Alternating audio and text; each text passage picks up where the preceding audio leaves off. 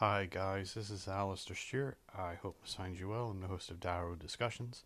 Um, today I want to kind of reflect on 2017's Logan film. Now, this may seem a little out of the blue, but I'll tell you why. I watched the new Star Trek Captain Picard series the other day where an elderly Patrick Stewart seems intent on protecting a young girl from untold danger. Um, I'm not sure if that reminds you of anything, but it certainly reminded me of the plot for Logan. And I think it's kind of worth reflecting on Logan actually, because I think Patrick Stewart potentially might be trying to do what he did with his character Charles Xavier, which he I think he played for 20 years in the X Men franchise, and is with what he's trying to do for Star Trek, and that is a final send off, one final role in a no holds barred emotional attempt at giving the audience what they want. Um, is I suppose we should begin with the obvious question: Is Logan actually an X Men film? I think it's a prevalent question that lasts throughout James Mangold's very nuanced and unexpectedly poignant picture. Um, Hugh Jackman Hugh Jackman is the, the, the, the centerpiece of the film, but he's not the emotional crux of the movie. That comes to that comes from Patrick Stewart and their relationship and how that develops throughout and how they interact. It's very much like a father son. It's steeped in disappointment, the what ifs, what could have been, and ultimately uh, demise and time for both men.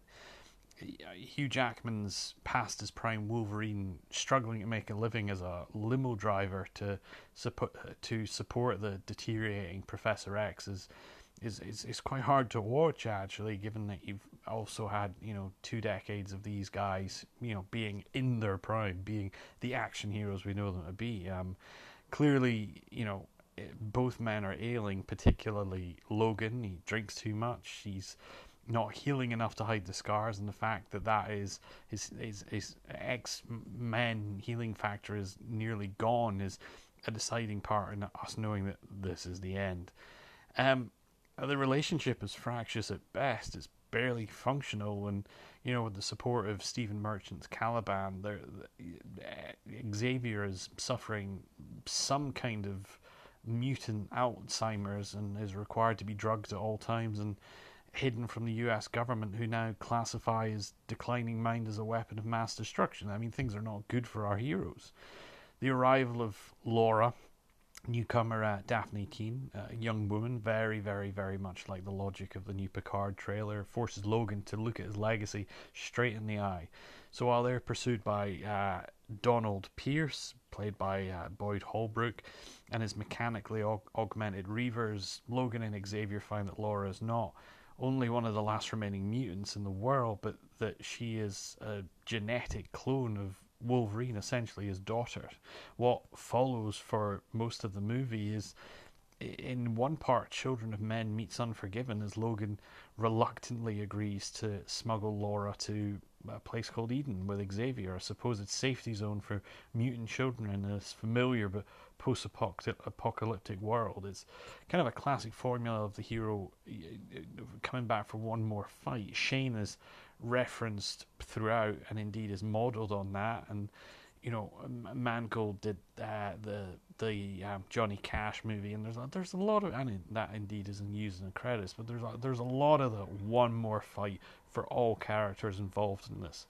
Patrick Stewart and, and, and, and Logan are tremendous together. They share a chemistry on screen that they simply didn't have in the other films, which were much more commercially minded. Logan, if nothing else, is an acting indulgence for Jackman. Uh, although it's the role that made his name and which, in turn, you know, he has defined, there will there has never to date been a definitive Wolverine movie. There's been ones which have touched on it, but you know, metal claws and all that, and nothing particularly exciting aside from that. Um, Mangold's previous attempt with the Wolverine was visually impressive, but altogether unremarkable. Logan, by contrast, is an absolute revolution in the superhero genre, and a personal best for the returning cast, the director, and the script is so entirely self-aware that it's going to be going out in a bang that it, it just makes it all the sweeter knowing that that's the direction that they're heading in. Ultimately, I think the result is an astonishing swan song and something of an unexpected triumph for a genre that most thought was in decline. Steven Spielberg said a few years ago that you know people were growing, you know, fatigued of the superhero genre. Well, that might be the case in the future, but certainly not just now, and certainly not when this film came out. So, where the film succeeds, it, it knows that.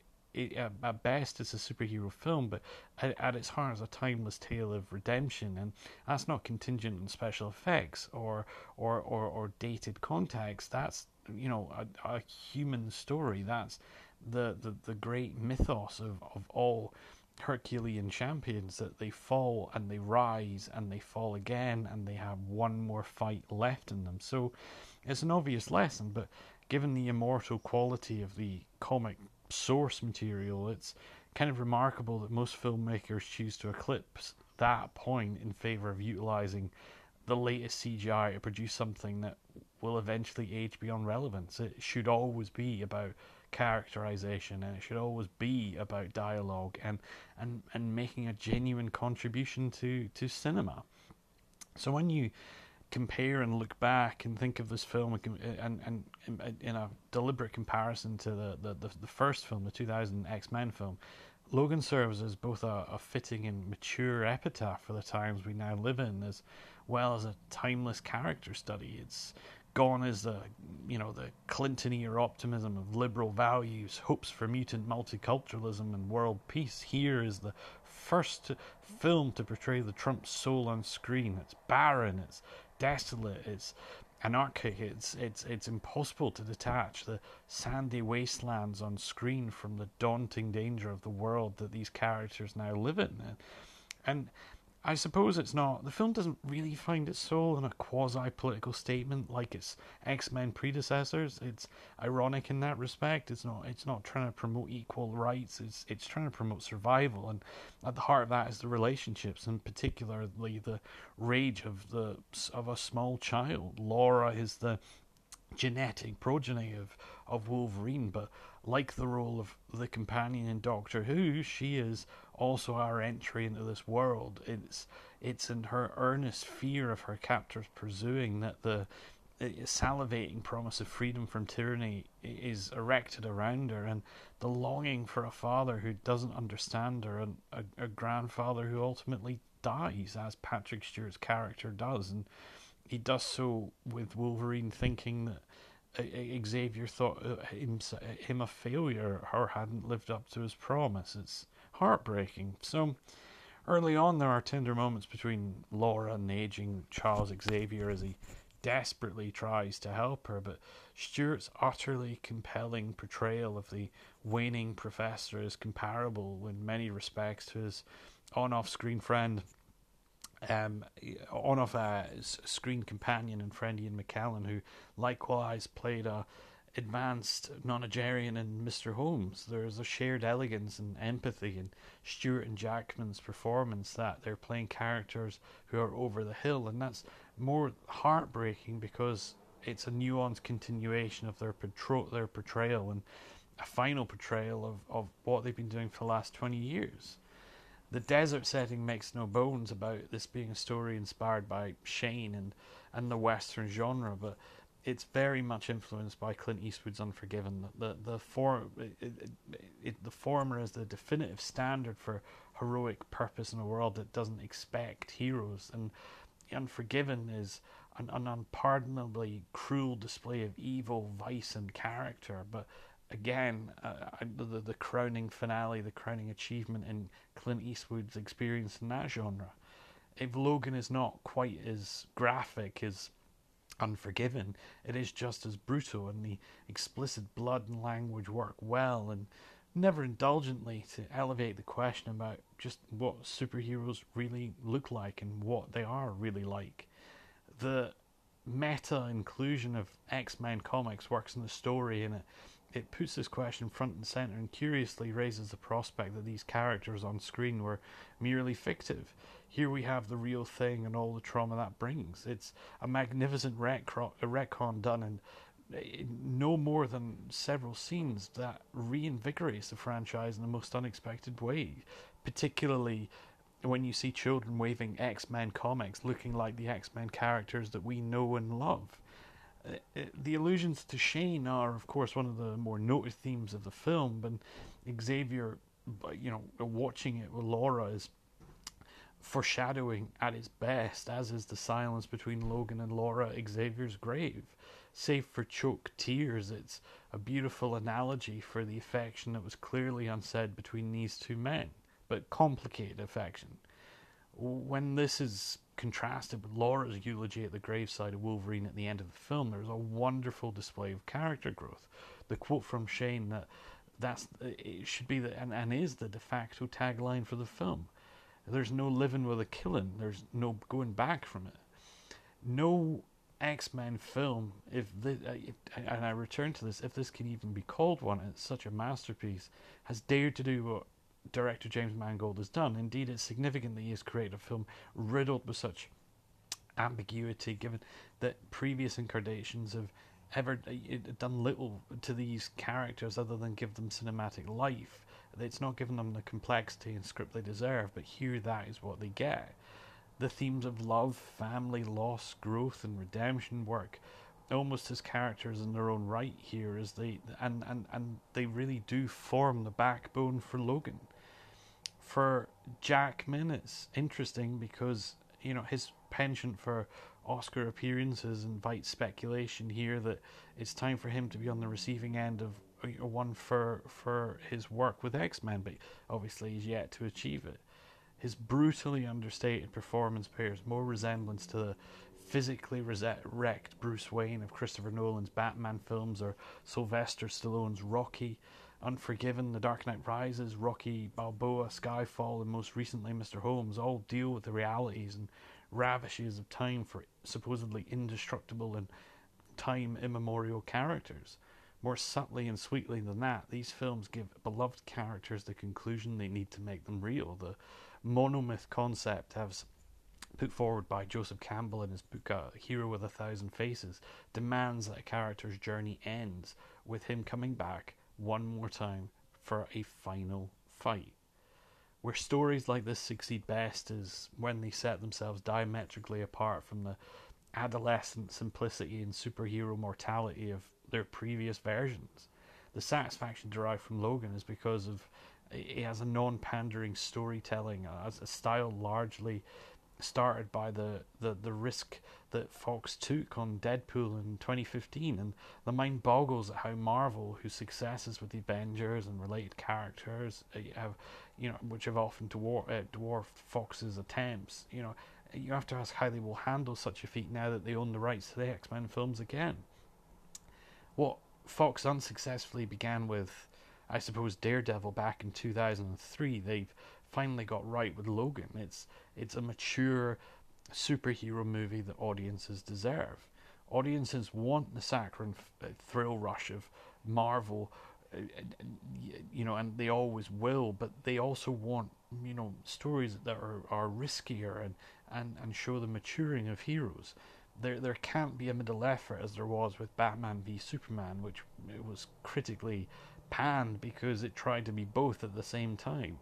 The grand flirtation of movie making, of whether you can really make a comic book story that deals with adult themes, have now become a, a marriage of great success. Indeed, throughout this film, you, you, you see that repeatedly, and there's little to suggest where Logan fits into canon, save for the illusion of an incident in New York, presumably the, the, the, the first film. In truth, it doesn't matter. So compartmentalized is the story and so character driven that it is, the, the focus on the mystery of what's wrong with Xavier and why they're living in exile is irrelevant. Mangold and Jackson ha- Jackman have adapted for screen what the source material comics do all the time. They shake the kaleidoscope with little concern as to where the story more broadly fits. It's Hollywood that demands a linear tale, not the audiences. They're if they're used to comic books, they understand that and the multiverse and so forth. Marco Beltrami's understated score brings these threads together beautifully, and there's uh, Western allusions throughout, but no real evocative string movements, save for the end. The only real blast of that sound occurs in the crescendoing finale, which is intensely satisfying. Logan, briefly reborn, ploughing himself into an army to save children he's tried to pretend he doesn't care about, becomes, in mere moments, one of the most complete superhero portrayals ever seen on film. In that respect, Logan is undoubtedly bloody. It's a miserable affair, but it's a captivating journey. And Batman v Superman, which I mentioned earlier, had all the grandiose costumed imagery which Logan is stripped away to leave us with real characters. The old adage that script is everything is still true, but there's no substitute for an evolved interest and genuine affection for characters which have been on the screen for a long time, or in this case, nearly 20 years. Richard E. Grant also gives a, a, subtle menace throughout the film as the surgical head of uh, the, the, evil corporation that's removed mutants from the world and eradicated them through science and is brutally experimenting on children and is an eerie hark back to the circumstances that created Wolverine in the first place. With all credit to Grant, the film benefits from the absence of a, of a big bad. It, it would have been absurd to cast some vaudeville villain with such pains and, and, and, and angst that you know is trying to rival the story. No, the, the subtlety makes it perfect. It, it it it absolutely brings out a perverse, genocidal, almost Joseph Mengele rationale that works impeccably well as the X Men's final adversary. Laura indeed has a visceral embodiment of rage, and although her relationship with Logan is progressively more affectionate and genuinely heartbreaking, it's it's it's taciturn. She barely speaks for most of the film, but so much is said in her actions.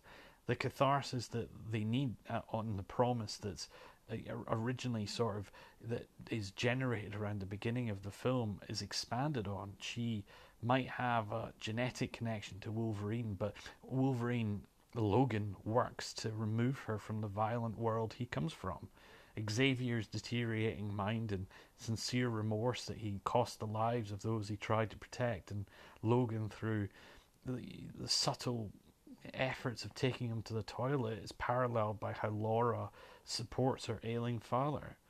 In the end, I, I suppose the, the most heart rendering, heartbreaking part of all of this is Laura rearranging the cross at Logan's grave into an X. It's utterly perfect. One of the other small children is clutching a Wolverine toy, having been saved from the reluctant but stoically decent character and the namesake of the film. It's a fitting end for fans of a certain age who've grown up knowing only Hugh Jackman's take on the character of, of Wolverine. And now we get to see Logan, the mind behind the, the man behind the mask he never put on. Of course, there will likely be others, and that's the maturity of film. It doesn't boggle that there'll be other X Men films, and it doesn't boggle that, that, that there'll be other interpretations of Wolverine. But where this film is special is where it has taken the direction of the character, how it gave Hugh Jackman the X Men film that he deserved, and retiring on it is an important, just reward for him. I suppose trailers for films are usually a source of inspiration and laterally intense hatred because they never live up to the promise of what they they, they, they showcase. But just as an afterthought, you know, the, the crescendoing highs of Johnny Cash's of use in the, the two minute compilation for this film was perfectly apt. Logan rarely for a film absolutely succeeds. The thematic riffs, the melodic inducement of, of Cash and are entirely well placed and justified and by the time the credits roll to the man comes around as that plays there is widespread capitulation to the feeling that the, the music was expertly used and the film belongs in a black and white version. It, it's it's it is a tale of it is a, a, a, noir tale. It's it's tragic. It's brilliant. It's beautiful. It's wonderful, and it just so happens to be based on comic books. In that, with all that said, Jackman and Stewart have been patient enough for the studio to give them the film their talents justified, and the fans at last have been given a superb Wolverine picture that they deserve. And more than that, audiences have been given the remake of Shane and Unforgiven they never knew that they needed, and a film that they never knew just how much they deserved. An absolutely fantastic masterpiece of a film, and it will be a very long time before we see anything like it again.